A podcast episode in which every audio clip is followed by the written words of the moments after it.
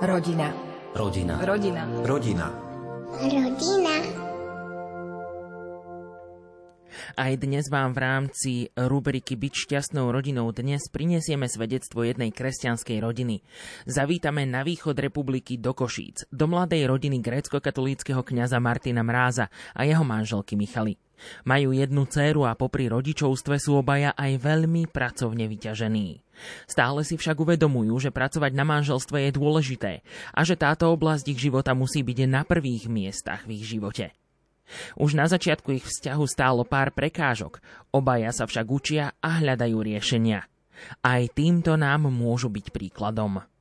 No, som grecko-katolícky kňaz a už to je zvláštne, hej, že ako grecko-katolícky kňaz som ženatý kňaz, ale nebolo to stále tak, lebo vlastne počas tých e, rokov v seminári, keď sa človek pripravuje na kňazstvo, tak vtedy som veľmi nerozmýšľal o ženení, o svadbe, vtedy sa človek pripravuje a samozrejme rozmýšľa aj nad tým, že či sa ožení, či zostať vlastne slobodný ako kňaz v celibáte. No a to, čo najviac ma vtedy tak zaneprázdňovalo, to boli vlastne štúdia. Ja som už aj počas seminára chceli študovať do zahraničia vonku. No a keďže vtedy po skončení seminára som nedostal štipendium do Talianska, do Ríma, tak som si našiel prácu a išiel som pracovať do centra Dorka, tu v Košiciach vlastne, kde som pracoval ako vychovávateľ s deťmi. A nesadlo, nepadlo, vlastne som si všimol, že vlastne už ku koncu toho môjho pôsobenia tam, lebo počas tohto obdobia potom mi bolo priznané štipendium, tak som si všimol, že je tam jedna krásna žena, jedna vlastne blondína, ktorá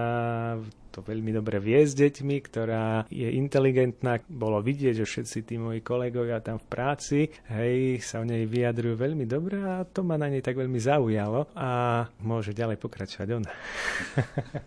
Čo bolo teda ďalej? No tak tým, že sme vlastne pôsobili na rovnakom pracovisku, tak sme mali dosť veľa takých spoločných akcií, hlavne s deťmi, lebo manžel bol tam vychovávateľ a ja som pracovala ako dobrovoľníčka tam s deťmi. Tak sme tak chodili na spoločné akcie a tam sme sa tak vlastne začali rozprávať a, a spoznávali sme sa. No a najprv sme stále chodili všade s deťmi, no a potom raz sme išli takže aj sami vonku na prvé rande, po ktorom si manžel myslel, že už ma viac nepozve na rande, lebo som stále mlčala a on už nevedel, že o čom všetkom rozprávať, ale našťastie ho to neodradilo a, a pokračovalo to ďalej.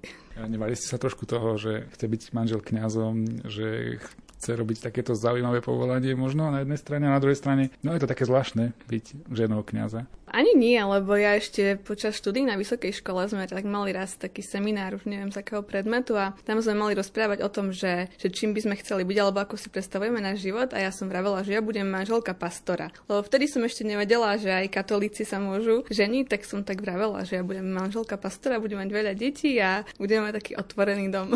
Takže pre mňa to bolo také prirodzené nejak, že tak Boh viedol naše cesty, že sme sa stretli a že aj mohla som ostať katolíčka, ja som bola Rímo, potom som vlastne prešla na Gréko. No a že môžem byť manželka kniaza. Posledná otázka teraz na vás v tomto kole. Čím vás zaujal?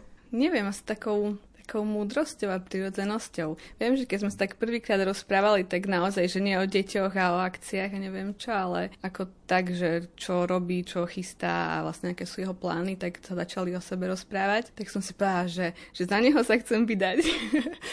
Ale to vtedy som ešte netušila, že budeme spolu chodiť a že naozaj sa za ňo vydám, ale tak na prvý pohľad som si povedala, že toto je muž, akého by som chcela mať. A čím teda manželka vás zaujala? Keď sme sa už začali tak stretávať viackrát sami a vlastne nie ako v práci a s deťmi a po tých rôznych akciách a sme sa začali rozprávať, tak ja som si v určitej chvíli uvedomil, že to naše stretávanie vedie k tomu, že ja sa v jej prítomnosti môžem správať úplne prirodzene. Že ako ja nemám absolútne potrebu, pocit, hej, nejak sa pretvárovať, nejak si myslieť teraz alebo tváriť sa, hej, že som neviem, kto som, kde som, ako som. A práve to, že ja som sa pri nej cítil úplne normálne a prirodzene, tak to ma tak presvedčilo o tom, že aha, Pane Bože, posielaš mi do cesty ženu, lebo ak človek mal skúsenosť aj takto s mnohými ženami, keď človek tak rozpráva, hej, v živote, kde si, čo si, ale, ale stále sa ako keby tak človek občas snažil štilizovať do akejsi polohy. ale hovorím, pri nej to bol pocit úplnej takej prírodzenosti, normálnosti, ako keby to bola žena vlastne, ku ktorej som mal patriť, že to už bolo kde si určené Pánom Bohom dávno predtým. Láska je tu, verná, pravdivá. Láska je večná, stále v tebe prebýva. Zabúda kryjúdy a všetko odpúšťa. Vždy dúfa a verí, nikdy sa nevzdáva.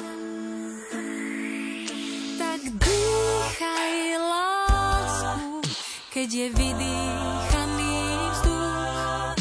Tak dýchaj, dýchaj, lásku všetko predýchaj.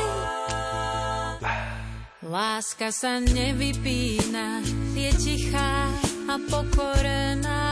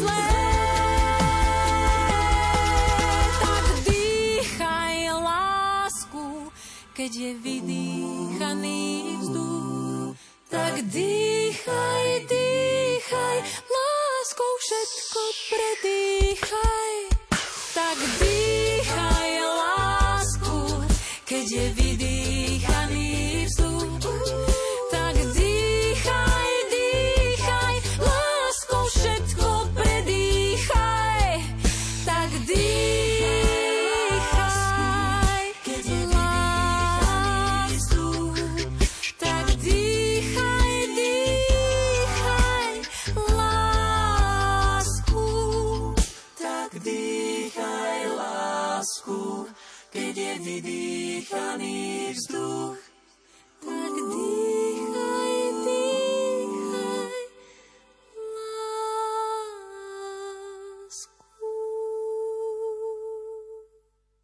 Vy ste spomínali, že vás čakali štúdia v Taliansku uh-huh. v tom čase, keď ste sa vyspoznali. Toto mohla byť taká celkom prekážka na tom začiatku toho vzťahu. Ako ste prešli cez toto? Mohla to byť prekážka v vzťahu, lebo vlastne my sme začali spolu chodiť a krátko na to už som balil kufre a som odchádzal do Talianska najprv na jazykový pobyt a potom na samotné štúdia, ale ešte skôr vlastne, ako sme začali chodiť a už vediať, že už mám schválené štipendium, že pôjdem vlastne do toho Talianska, tak som jej rozprával, vlastne o tom sme sa rozprávali, že ja odchádzam na tie štúdia, ako tak neviem, že či, aký to bude čas, aké to bude náročné, čo všetko to obnáša, že či vlastne chceme ísť do toho, či chceme ísť do takéhoto vzťahu, ale povedali sme, že áno. Že ani tá diaľka, či už vzdialenosťová alebo časové odlúčenie, že bolo to ťažké, bolo to namáhavé, ale manželka chodievala do Talianska za mnou, ja som chodieval na Slovensko, tak nebolo to také intenzívne každodenné randenie, ako mnoho ľudí pozná hej, v dnešnej dobe, ale bolo to o to kratšie, ale to intenzívnejšie. A takisto, čo nám myslím, že veľmi pomohlo, bolo to, že každý už mal za sebou, poviem tak, určitú skúsenosť života. Hej. Ja v seminári, ona vlastne v práci, v zahraničí, keď bola. Boli sme predsa už len ľudia, ktorí do toho vzťahu vstupovali v 30 rokoch, hej, takže už, už každý mal kde si čosi tak za sebou a, a sme si povedali, že áno, kde si čosi už máme, svojím spôsobom nie veľa, ale odžité, ale teraz vlastne ideme sa sústrediť na tú našu oblasť osobnú, súkromnú a, a dáme do toho všetko. Po akom čase ste sa stali manželmi? Po akom čase toho chodenia? No tak vlastne po dvoch mesiacoch, ako sme začali spolu chodiť, tak manžel, no teda terajší manžel odišiel do Ríma na 3 roky. Čiže 3 roky sme fungovali na tom, že ja som tam išla občas na pár dní, on prišiel na prázdniny na Vianoce a na Skypoch, to boli naše skoro každodenné. No a vlastne hneď ako sa vrátil po tých troch rokoch, jak skončil tam štúdia, tak neviem, začiatkom júla sa vrátil a v polovici júla už sme mali svadbu. Že my sme to, neviem, to bolo také nejaké prirodzené, to bolo, keby už od začiatku sme vedeli, že budeme spolu. U nás to nebolo také, že, že vyskúšajme a že uvidíme. Ako ten prvý pol rok, čo bol preč, to bolo veľmi ťažké, ale skôr to bolo náročné tie štúdie a ešte aj náročné to, že sme vlastne začali spolu chodiť, a, ale nikdy sme nerozmýšľali nad tým, že akože sa rozídeme. A tak vlastne už počas ich jeho štúdia sme začali plánovať svadbu. Máte deti Máte Máme, máme, máme jednu dceru. Ako sa zvláda manželstvo kňazovi, mladému kňazovi po štúdiách? Prídete domov, pravdepodobne biskup vás posiela na nejaké štúdia, preto, lebo má nejaký zámer s vami. Nejakým spôsobom chce použiť ten váš talent v dieceze. Aké boli tie začiatky vás ako manžela a možno aj kňaza?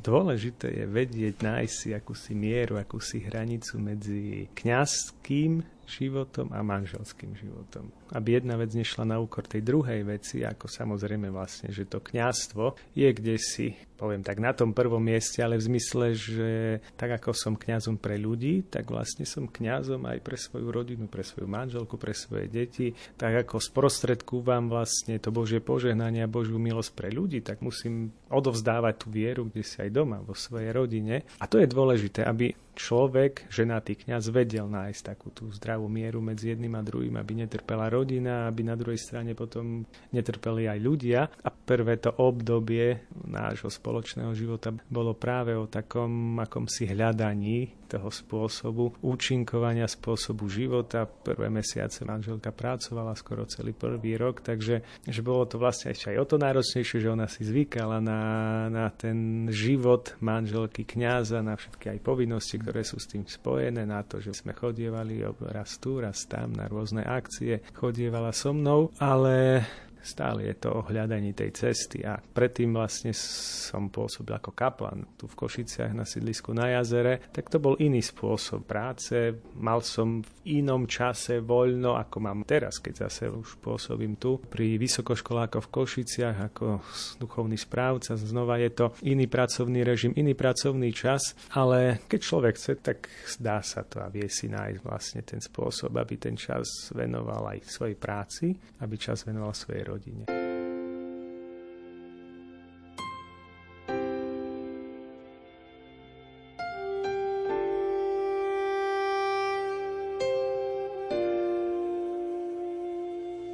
Čarou obyčajných vecí posypalo túto zem. Po kúskoch si všetko zbieram len tak do šatky. Zaslúži si obdiv viac jak slávnych ľudí sieň, úsmev krásnej tety s trhou so slivkami z vlastnej záhradky.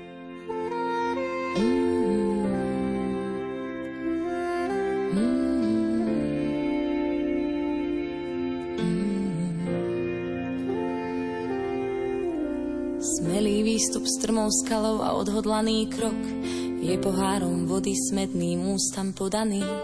Čerstvý vzduch je balzam našich tiel a myšlienok. Nič na tomto svete nevie tomu zabrániť. To tie majestátne hory a tie vrchy neoblomné zanechali stopy vo mne. Pre lúčne kvety s pivonkami koncert začína, keď ich dievča od radosti vie vo veniec Boh nám stvoril lúky, aby vôňu dali nám. Daroval nám život, aby spoznali sme, čo je ľúbenie.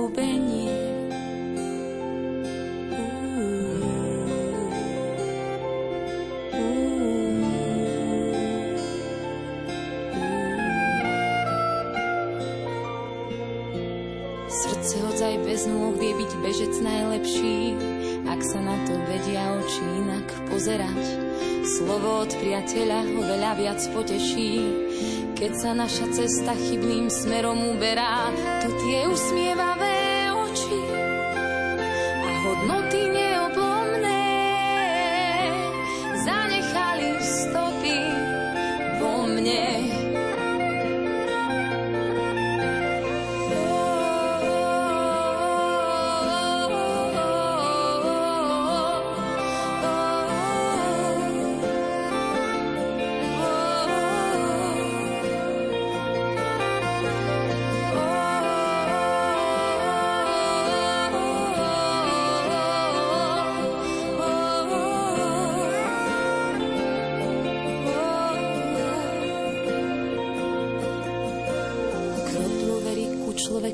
stíši všetok hluk.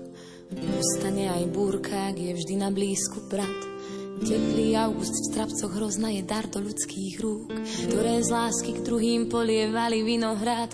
To tie starostlivé ruky a to srdce neoblomné zanechali stopy vo mne. To tie starostlivé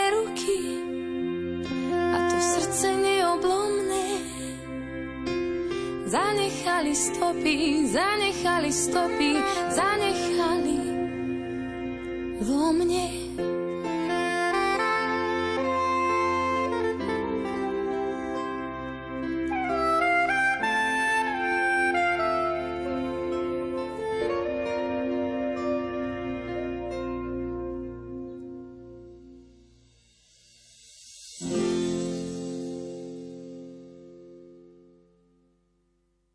Manželstvo nie je vec, ktorá sa stane, ale je, je to taký proces a je to aj práca, aby to manželstvo bolo také, aké má byť. Máte vy nejaké také svoje páky, ako to urobiť takým lepším? Spoločné aktivity, keďže máme dosť rôzne záujmy s manželom, ja som taký skôr akčnejší, športovejší typ a manžel skôr taký knižný, čiže ešte sme nenašli takú nejakú spoločnú záľubu, ktorú by sme mohli tak pestovať. A toho času je tak pomenej nejak. My tak doma strávime, sme radi doma, lebo často aj chodíme hore-dole a tak radi sme doma. Trávime ho s našou dcerou alebo rozhovormi spoločnými. A tá páka pre mňa je tá, že nájsť čas na seba ako manželia, že by si čas, našli čas na seba bez detí a porozprávali sa v kľude a lebo niekedy na to nie je čas. Hej, ja som doma s malou, teraz rô, rôzne veci robíme, manžel zase má iné povinnosti a často riešime len také funkčné veci, že čo, kde, kedy, a, ale nemáme čas na to sa porozprávať. A potom to tak zistíme, že niečo už tak škrípe trošku, tak si potom povieme, že á, treba, treba si sadnúť a porozprávať sa. Ako vyzerá, nie, vyzerá to tak vlastne, že liekom nielen na náš vzťah a na problémy celkovo vo vzťahoch je slovo. To z toho, čo teraz manželka rozprávala, tak som tak trošku rozmýšľal nad tým a nielen pre vzťah ľudí ako takých, kde si vo svete, ale hlavne pre vzťah nás, kresťanov, tak slovo je veľmi dôležité, veď Boh sa stal slovom, Ježiš Kristus sa stal slovom svojho Otca a Boh skrze slovo komunikuje v tomto svete, skrze slovo sa rozdáva a preto je slovo dôležité. Preto je slovo dôležité vo vzťahu, preto je dôležité nájsť si čas na slovo, na, na ten rozhovor, na ten dialog. A, lebo takto poviem, takto cez to slovo, takto vzájomné spoločné odovzdávanie sa v takých tých chvíľach rozhovoru, tak ťaháme toho Pána Boha kde si dole do nášho vzťahu. Ťaháme Pána Boha kde si dole, tam medzi nás, aby On bol tým, ktorý bude spájať, liečiť, uzdravovať a stmeľovať, takto poviem, nachádzať nové cesty pre ten vzťah, nachádzať nové výzvy, nachádzať prichádzať a prinášať všetko to, čo každý jeden vzťah potrebuje. Nie nadarmo sa hovorí, že sobášov svadbou sa vzťah dvoch ľudí stáva vzťahom troch osôb, lebo my veríme ako kresťania, že Boh sa stáva tým tretím.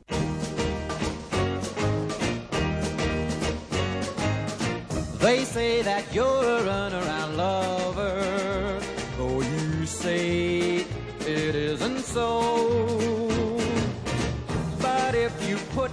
for another, I'll know, believe me, I'll know. Cause a night has a thousand eyes, and a thousand eyes can't help but see if you are true to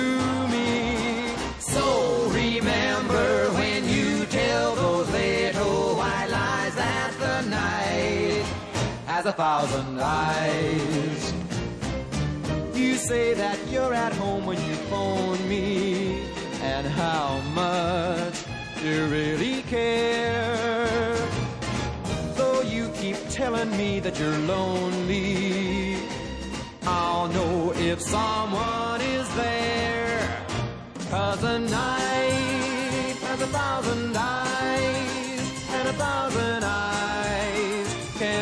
see if you are true to me. So remember when you tell those little white lies that the night has a thousand eyes. One of these days you're gonna be sorry, cause your game I'm gonna play.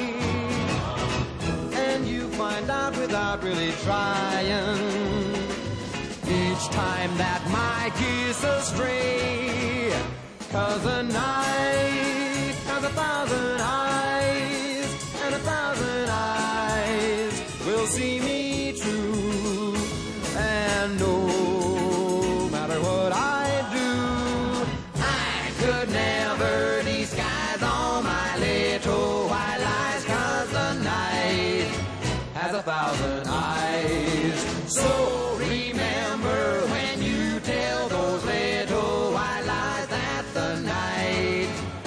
a thousand eyes.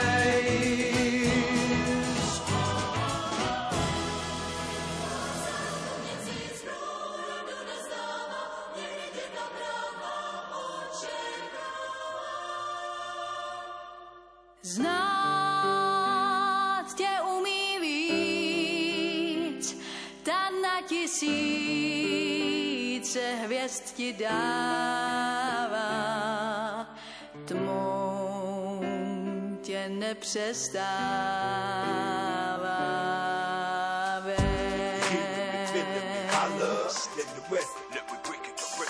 Dnes se řekou dál, doplout až tam, kde sílu ztrácí. K mořím se rozzáří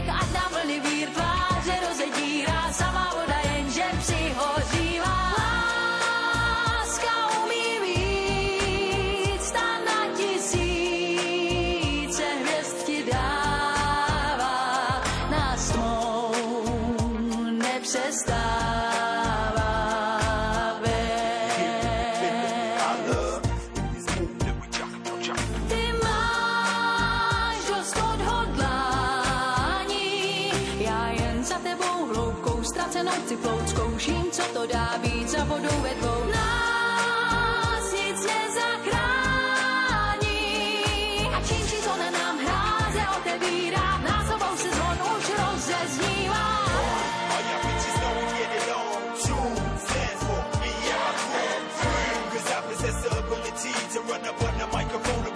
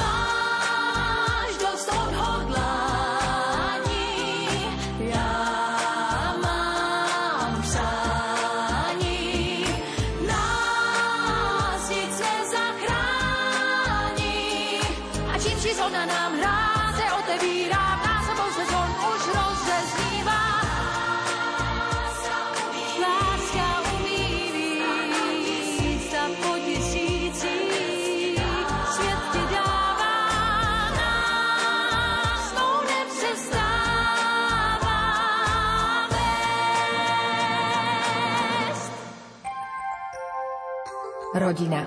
Rodina. Rodina. Rodina. Rodina.